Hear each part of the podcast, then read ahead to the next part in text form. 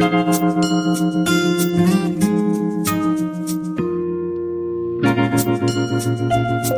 you.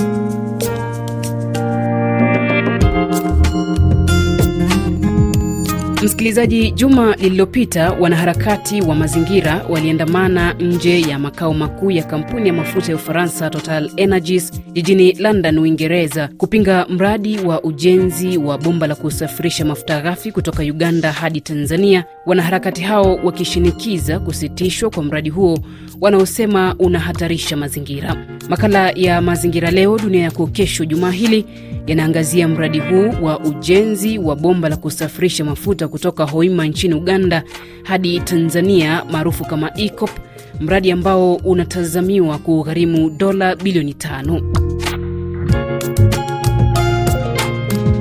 Mradi huo unaoongozwa na kampuni ya mafuta ya Ufaransa Total Energies ambayo ina hisa ya asilimia 62 unalenga kujenga bomba la kilomita 1445 ili kufanikisha usafirishaji wa mafuta ya kisukuku kwenye soko la kimataifa. Tanzania na Uganda kila mmoja ana hisa ya asilimia 15 huku kampuni ya kitaifa ya mafuta ya China ikiwa na hisa ya asilimia 8. Hata hivyo, wanaharakati wa ukanda na kimataifa chini ya kampeni Sitisha EACOP wamekuwa wakishinikiza mradi huo kusitishwa kwa misingi kwamba mradi huo ni tishio kwa mazingira na haki za binadamu. Kuzungumzia mradi huu naungana na Baraka Machumu, ni mtaalam wa nishati lakini pia mmoja wa wanaharakati katika kampeni ya kupinga mradi wa EACOP. Huu mradi kwanza au unawafaidisha watu wa magharibi. Shirika ambalo lina uh, hisa kubwa ni Total Energy ambao wao wana asilimia sitini na mbili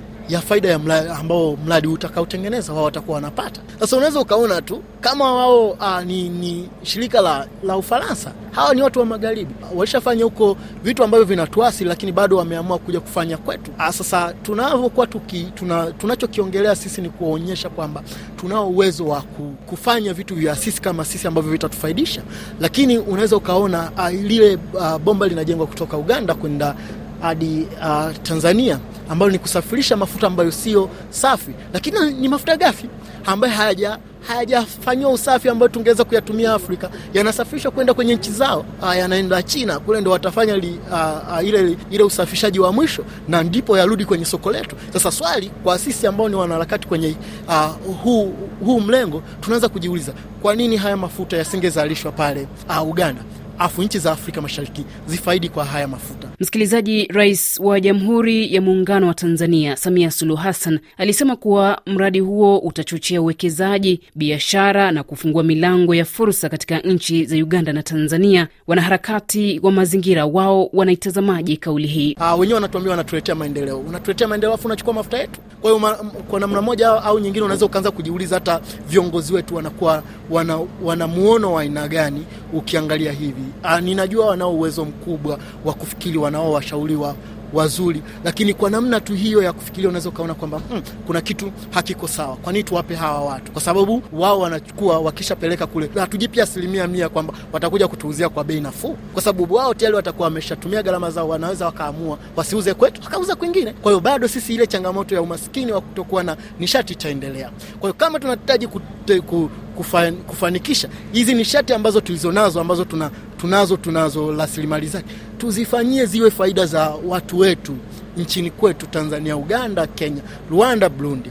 Uh, hapo ndipo tutaweza kusaidia uh, hii uh, jumuiya ya Afrika Mashariki kukua, lakini tukikubali hawa watu waje wachukue uh, makaa ya mawe wapeleke India wachukue uh, nishati uh, ya mafuta ghafi kupeleka kwao uh, na bado wao wanapata hisa nyingi. Kwa hisa utaweza kuangalia Sinoni wana hisa asilimia nane ambao ni wa China. Uh, Tanzania na, na Uganda tunagawana hisa 30 zilizobaki ambazo ni 15 15. Kwa nini hizi hisa sabini zote tumewapa? Kwa nini hizo hisa sabini zisingekuwa za kwetu?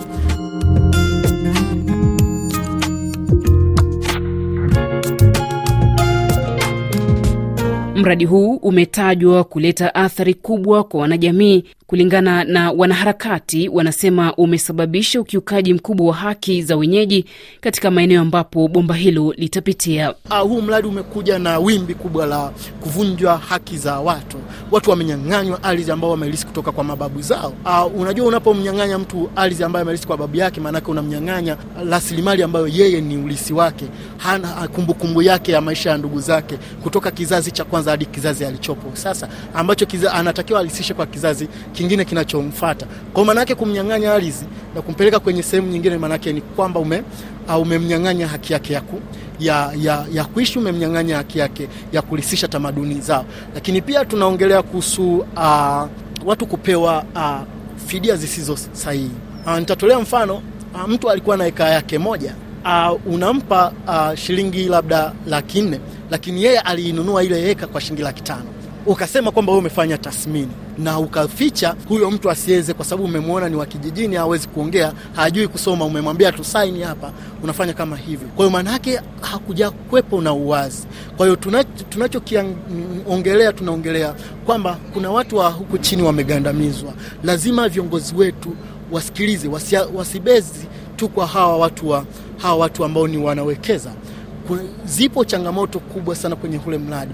Ukienda kule ukafanya utafiti hususan nyewe waandishi, japo mmekuwa mkiogopa kwenda kwenye kutembelea, lakini mna mkienda kule mkaongea na wale watu mnaweza mkalia. Mtu um, hajajengewa nyumba yake, lakini amepewa notice ya kuhama. Alitakiwa hajengewe nyumba ndo ahame, lakini kapewa notice ya hame. Huyo mtu anaenda wapi? Unampa mawazo unampa msongo wa mawazo. Aa, lakini aa, watu wengi wanategemea kilimo. Umemnyang'anya mashamba na hela uliompa hawezi kununua shamba lingine.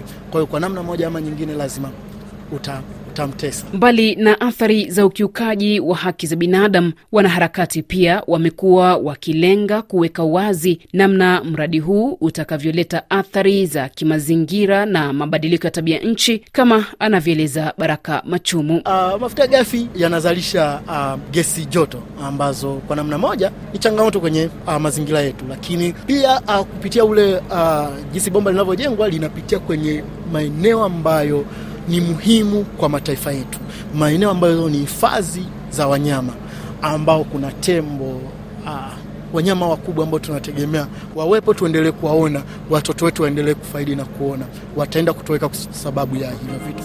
Lakini pia hii bomba litakuwa na vituo kadhaa kadhaa vya kuongeza joto, kwa sababu mafuta ya ghafi unapoyasafirisha, sasa panaongea kama mtaalamu, unapoyasafirisha lazima yataganda njiani. Kwa hiyo kuna vituo ambavyo vimewekwa vile vituo kuwekwa, maana yake kutahitajika nishati ya kuvitumia, japo tulivyoanza kupiga kelele kuhusu hiyo, wamesema wataleta watatumia nishati jadidifu kwamba sola sijui na hivyo, ili kuhakikisha kwamba uh, hivyo uh, wanatu, wana, wanapaza uh, wanawekea joto kwa hivyo, lakini mimi naamini kutumia uh, watakavyo, hatujui kama watafanya hivyo. Wakifanya hivyo itakuwa vizuri, lakini kama wakitumia nishati zingine, moja kwa moja kutazalisha joto katika eneo husika, na kama likizalisha joto katika eneo husika, maana yake nini kinachofuatia hapo?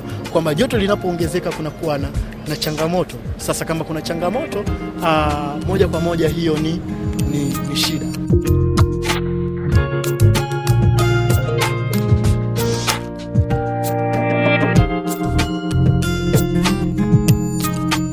Msikilizaji, tayari mashirika kadhaa yamewasilisha kesi mahakamani dhidi ya kampuni ya Total Energies juu ya mradi huo. Hata hivyo, rais wa Uganda Yoweri Museveni ameapa kuendelea nao, akisema utakuja na faida za kiuchumi kwa taifa hilo la Afrika Mashariki, suala ambalo wananchi wa mataifa ya Uganda na Tanzania watasubiri kuona iwapo kweli mradi huu utawanufaisha au la. Shukran kwa Baraka Machumu, mtaalamu wa nishati na mwanaharakati wa mazingira kutoka Tanzania. Jina langu Minzilet Ijai, kwa heri.